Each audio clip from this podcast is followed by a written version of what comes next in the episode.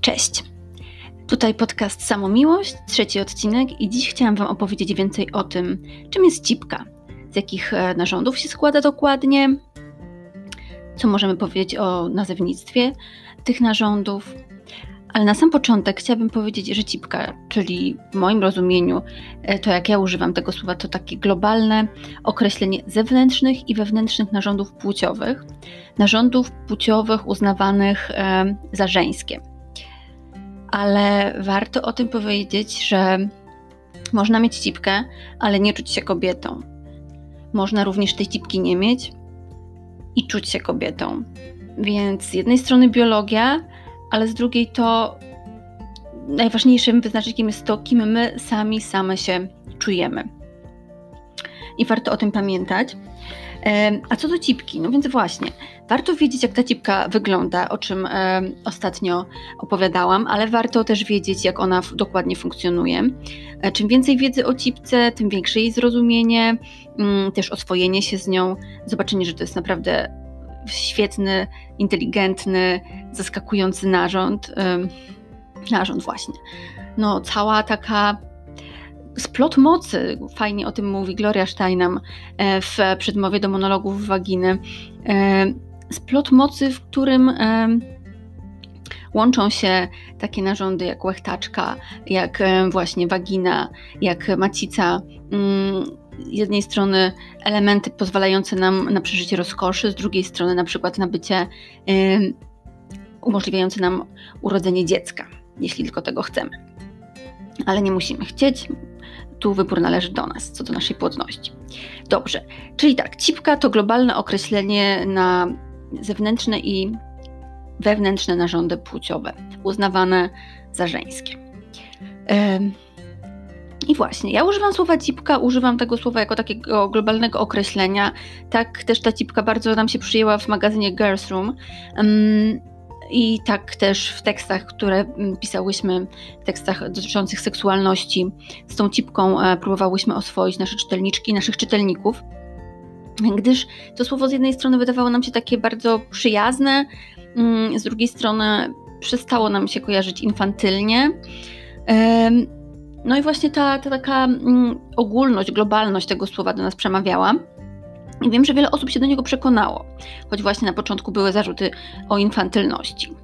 Tym, co jest najważniejsze, to to, że możemy nasze narządy płciowe nazywać tak, jak my tylko zechcemy. Myślę, że pole do popisu dla naszej wyobraźni jest tu ogromne, to raz, mm, a dwa, e, możemy skorzystać z takich właśnie podpowiedzi, jak na przykład Joni, to z indyjskiego i mm, znacza początek, bardzo takie ważne, sakralne słowo. W, w zasadzie słowo, którym, poprzez które przypisuje się naszym cipkom taką sakralną moc stwórczą, więc bardzo pozytywny wydźwięk. Także mm, jeśli nazywamy poszczególne elementy mm, żeńskiego układu płciowego, to także, e, także tutaj te poszczególne elementy możemy po swojemu nazwać, ale myślę, że fajnie też jest odczarowywać, używać e, we własnym kontekście i wtedy te słowa odzyskujemy. Możemy zobaczyć, że przechodzą nam przez gardło, jeśli potrenujemy, E, bo, bo, właśnie często jest problem, że te słowa związane z seksualnością, intymnością po prostu grzezną nam w gardle. Mm, nie wiemy przy kim, gdzie jakich używać. No i oczywiście myślę, że, że na, nie wiem, na wykładzie medycznym e, lepiej się posługiwać terminologią medyczną, ale jeśli jesteśmy w życiu w gronie znajomych, e, w takim prywatnym kontekście, no to myślę, że ta cipka jest jak najbardziej e, określeniem na miejscu. Ale zawsze też możemy wcześniej, dlaczego nie, rozpocząć taką rozmowę ze znajomymi, jakie słowa są dla nich ok, dlaczego takie są fajne, dlaczego inne nie, bo myślę, że o seksualności warto rozmawiać, warto wymieniać doświadczenia. No ale dobrze. Powiedział, powiedział, powiedziałyśmy, powiedzieliśmy sobie cipka. Cipka, czyli zewnętrzne narządy płciowe, czyli wzgórek łonowy. To taka tłuszczowa poduszeczka, która jeśli uprawiamy mm, seks na przykład penetracyjny, to, to daje nam taką wygodę, trochę amortyzuje, e, kiedy ciało o ciało się ociera. Mm, wzgórek łonowy. Potem łechtaczka, a w zasadzie trzon łechtaczki, czyli 2-3 cm, aczkolwiek cała łechtaczka, która też e, ma swoją część wewnętrzną, to jest już raczej 14-15 cm, czyli naprawdę spory narząd. Mm, narząd, który po narząd, może właśnie jakiś narząd tu mi nie pasuje, jeśli mówimy o takich punktach rozkoszy. Mm, no ale dobrze, łechtaczka miejsce na mapie kobiecego ciała, która, która naprawdę przynosi wiele rozkoszy i fantastycznych doznań, jeśli jest odpowiednio stymulowana, czy też stymulowana w taki sposób, jak my lubimy. Mm, co jeszcze zalicza się tutaj do tych zewnętrznych partii? Otóż zaliczają się e, wargi, wargi zwane sromowymi i te wargi coraz częściej na szczęście używa się takiego określenia, że wargi mm, zewnętrzne i wewnętrzne. Kiedyś mówiło się mniejsze i większe, co niestety było bardzo mylne i mogło powodować kompleksy, ponieważ czasem te wargi wewnętrzne, zwane kiedyś mniejszymi, były większe od tych zewnętrznych, były dłuższe. I w tym miejscu też warto podkreślić, że te wargi e, często, gęsto bardzo się różnią e, w zależności od osoby mają różne kształty, różne długości, są asymetryczne i to jest właśnie super. Te nasze cipki są wtedy takie wyjątkowe, e, nasze, mają ten swój indywidualny sznyt. I cóż, nasze ciała się po prostu różnią od siebie.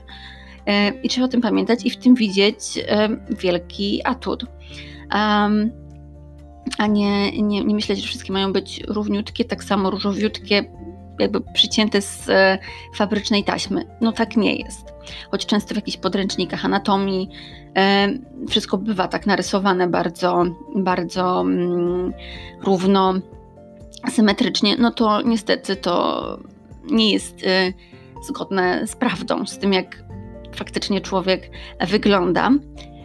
No i tutaj się pojawiły wargi sromowe, no bo te zewnętrzne narządy płciowe nazywane są ogólnie, wspólnie sromem. Mm, srom nie ma dobrej, dobrego PR-u. Y, często zastępuje się mm, słowo srom z łacińskiego vulwą, e, z łaciny. Mm, I ta vulwa jest jakaś taka sympatyczna, nieosłuchana, ale srom, e, jeśli sobie tak o nim tu jeszcze porozmawiamy, to właśnie w staropolsz, staropolszczyźnie oznaczał wstyd, hańbę, jednak e, oczywiście tu znowu można odczarować to słowo, e, nadać mu nowego kontekstu, plus warto pamiętać o tym, że, że kiedyś ten strom na samym początku nie był wstydem osoby posiadającej dane narządy, ale miał zawstydzać inne osoby. To się wiąże z rytuałem takim no, bardzo sięgającym w zasadzie, powiem trochę nieprecyzyjnie, za, za jakichś y, czasów antycznych kiedy kobiety e, unosiły spódnicę i był to taki rytualny, można powiedzieć, bardzo silny gest, który według wierzeń potrafił e, powstrzymać wrogie wojsko, wrogie nacierającą falę morza, mm, powstrzymać powódź. Zatem, więc właśnie naprawdę kiedyś e, w kobietach, w kobiecych narządach płciowych upatrywano ogromnej takiej siły czegoś wręcz świętego i cudotwórczego. E, I właśnie jeśli nawiążemy do tego kontekstu, do tej tradycji, no to ten srom właśnie miał zawstydzać e, te, tych wrogich mężczyzn nacierających nie wiem, na dane plemię, na daną społeczność. Mm, a, a był jakby źródłem mocy danej kobiety, czy też kobiet, bo ten gest, jeśli wiele kobiet naraz unosiło te swoje spódnice, pokazywało e, swoje cipki, to, to wtedy swoje sromy, to wtedy, to wtedy właśnie to miało jeszcze większy taki kolektywny wymiar. Potęgowała się ta energia. E, dobra. Mm. Więc, więc jakby ten srom można próbować rehabilitować, e, bo czemu by nie? Bo, bo my używamy słów, my nadajemy im znaczenie, i też jakby e, naprawdę myślę, że każde słowo warto odzyskać. Jeszcze tutaj możemy wrócić do wzgórka łonowego, no bo wzgórek to jest ta część najmocniej zwykle owłosiona, tak z natury, chociaż włoski też się zwykle pojawiają na wargach e, zewnętrznych, chociaż na tych wewnętrznych też coś tam może być. To wszystko zależy mm, od indywidualnej naszej e, budowy, naszych preferencji naszego ciała. I właśnie, golić się czy nie golić. Ja uważam, że to jest decyzja każdej osoby, indywidualna. Te włosy oczywiście po coś są. E, to też jest jakaś amortyzacja, e, bariera ochronna naszych narządów, e, ale, ale też można wspomnieć o tym, że, że włosy zatrzymują nasz intymny zapach, mm, co ma sprzyjać wzbudzaniu pożądania u innych osób. Właśnie. I też jest taka kwestia, że jeśli golimy te włosy, to bywa tak, że tu delikatna skóra jest podrażniona, pojawiają się krostki, wrosty. E, więc oczywiście warto wybrać taką metodę, która, która będzie nas, dla nas najlepsza i będzie pozwalała uniknąć tych nieprzyjemności, jeśli chcemy się pozbyć włosów. No i oczywiście też są różne, możemy troszkę podgolić w tutaj na brzegach, w okolicach bikini, a, a resztę zostawić, no więc pole do popisu też jest, jeśli już ktoś chce tutaj e, bawić się z fryzurą intymną. Mm, wasza cipka, wasza sprawa.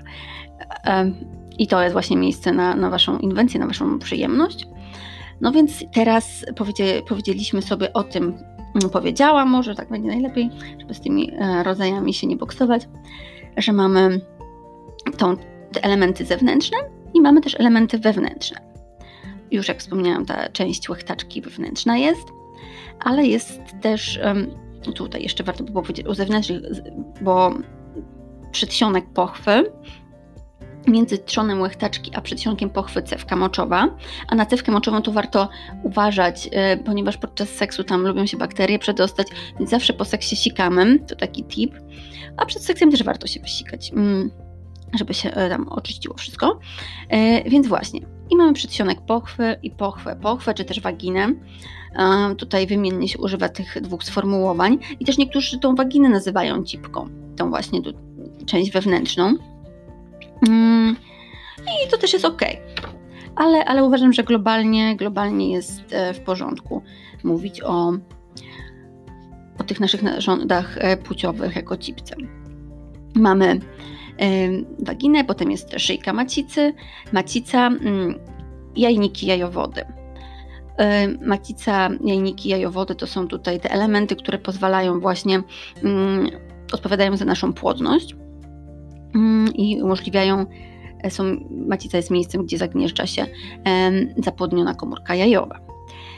Ale to myślę, że o rozrodczości nie, nie będziemy dzisiaj zbyt wiele mówić.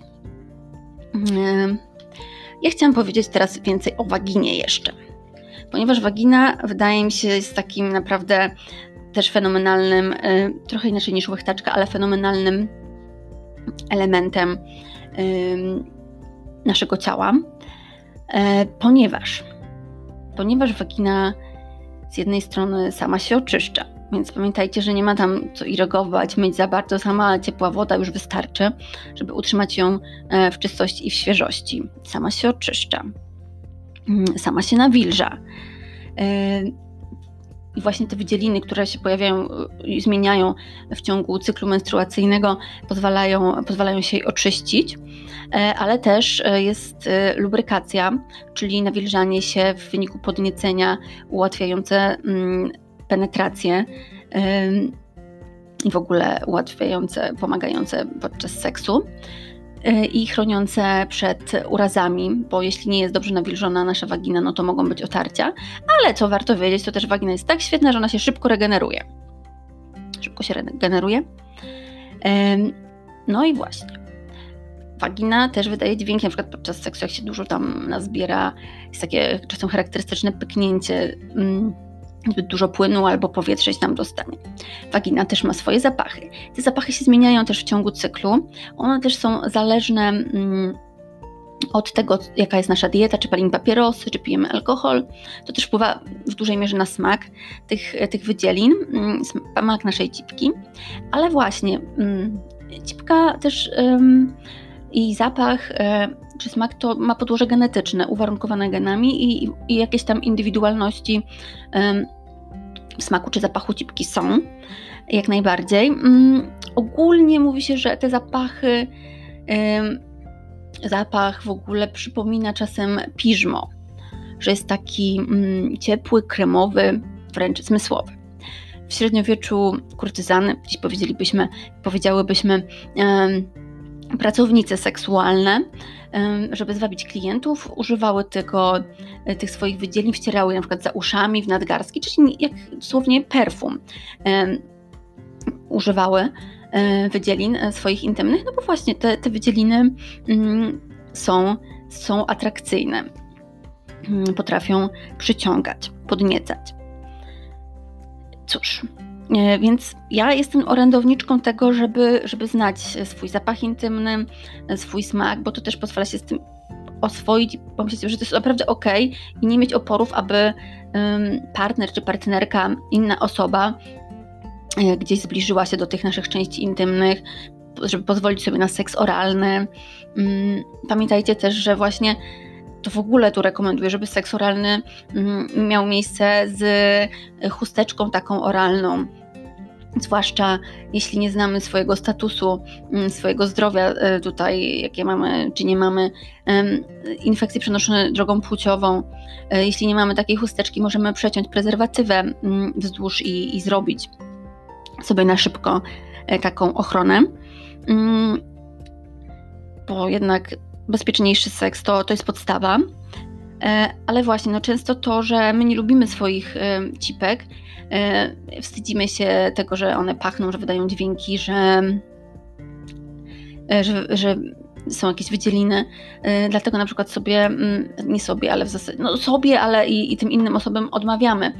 Mówimy, że nie chcemy, żeby ktoś zbliżał się swoją twarzą do tej naszej cipki. A tutaj jakby seks oralny, no myślę, że z mojej perspektywy jest to przyjemne. Oczywiście mamy różne preferencje, nie każdy musi to lubić, ale ale właśnie, często tym hamulcem jest, jest ten wstyd, y, który, który wiąże się z tym, że uważamy, że te cipki źle pachną, że są jakieś za mokre, różnie. Ale, ale tak. Więc jeszcze tu bym chciała powiedzieć, że sama woda i my, my, czasem też dlatego, że uważamy, że te cipki źle pachną, to je tam szorujemy, tu mydełko, tu płyny jakieś, no zresztą one są dostępne, są reklamowane, te specyfiki, ale... Mm, naprawdę, ona sama się oczyści, ma kwaśne pH, które chroni przed y, bakteriami, y, grzybami, infekcjami, a jeśli my za bardzo tam szorujemy, no to możemy cipkę wyjałowić, pozbawić ją tej naturalnej bariery ochronnej. Mm, I dopiero wtedy zaczyna się kłopot, nieprzyjemne odczucia i droga otwarta do wszelkich infekcji. Więc jeśli tego nie chcemy, no to, no to tą swoją cipkę naprawdę myjmy łagodnie. Mm, co jeszcze jest takiego fantastycznego w waginie? To, że to jest taki bardzo elastyczny mm, element naszego ciała. Cipka potrafi się tak zacisnąć, że, mm, że jest wodoszczelna. Nie przejdzie przez nią żaden płyn, ale ona też rozciąga się wzdłuż i wszerz, na przykład w wyniku podniecenia. Y, więc umożliwia nam wprowadzenie y, czy to penisa, czy to zabawki, czy jakiegoś urządzenia palców, e, prawda? Y, I pamiętajmy o tym, że nie da się rozciągnąć cipki. Ona ma, ma tak, są silne, tak silne są te jej mięśnie budujące ją, że ona wróci do swojego stanu pierwotnego, zaciśnie się. Więc naprawdę to nie jest tak, bo, bo, oczywiście są takie mity w społeczeństwie, że jeśli uprawiamy dużo mm, seksu penetracyjnego, waginalnego, czy to seks solo właśnie, nie wiem, z palcami z wibratorem, czy z partnerką, partnerem, no to, no to że ta cipka się rozciągnie i, i, już tak zostanie i będzie można stwierdzić, że, że właśnie, że uprawiałyśmy wiele, wiele stosunków. Nie, nie, tak nie ma. E, a zresztą możemy uprawiać tyle seksu, ile chcemy, to jest po pierwsze, a po drugie, nie ma sposobu, żeby to ocenić. Mm, tak. No i cóż, chyba na Dzisiaj to będzie wszystko, choć o, o waginie mogłabym, waginie i generalnie cipce mogłabym tu jeszcze dużo, dużo mówić. Hmm, warto zajrzeć też do jakichś podręczników, ale bardziej nowoczesnych, które faktycznie przedstawiają w fajny sposób tą budowę, żeby sobie umiejscowić, co gdzie na mapie ciała jest, um, który element mm, cipki. Gdzie łechteczka, y, gdzie jajniki, jajowody i tak dalej. Mm, warto to wiedzieć. No i, no i właśnie oswajać się z tą cipką, z tym, że ona e, pachnie wyjątkowo, pachnie e, wspaniale, że właśnie jest to jakieś genialnie wymyślone, stworzone, że, że ona się potrafi sama oczyścić, że potrafi się mm, super zacisnąć, ale i super rozszerzyć po prostu postarajcie się, nie, nie oczywiście nie na siłę, ale postarajcie się łagodniejszym, przychylniejszym okiem spojrzeć na swoje cipki. Tego Wam życzę, żebyście się powolutku zaprzyjaźniały. Wszystkim osobom, które cipki mają.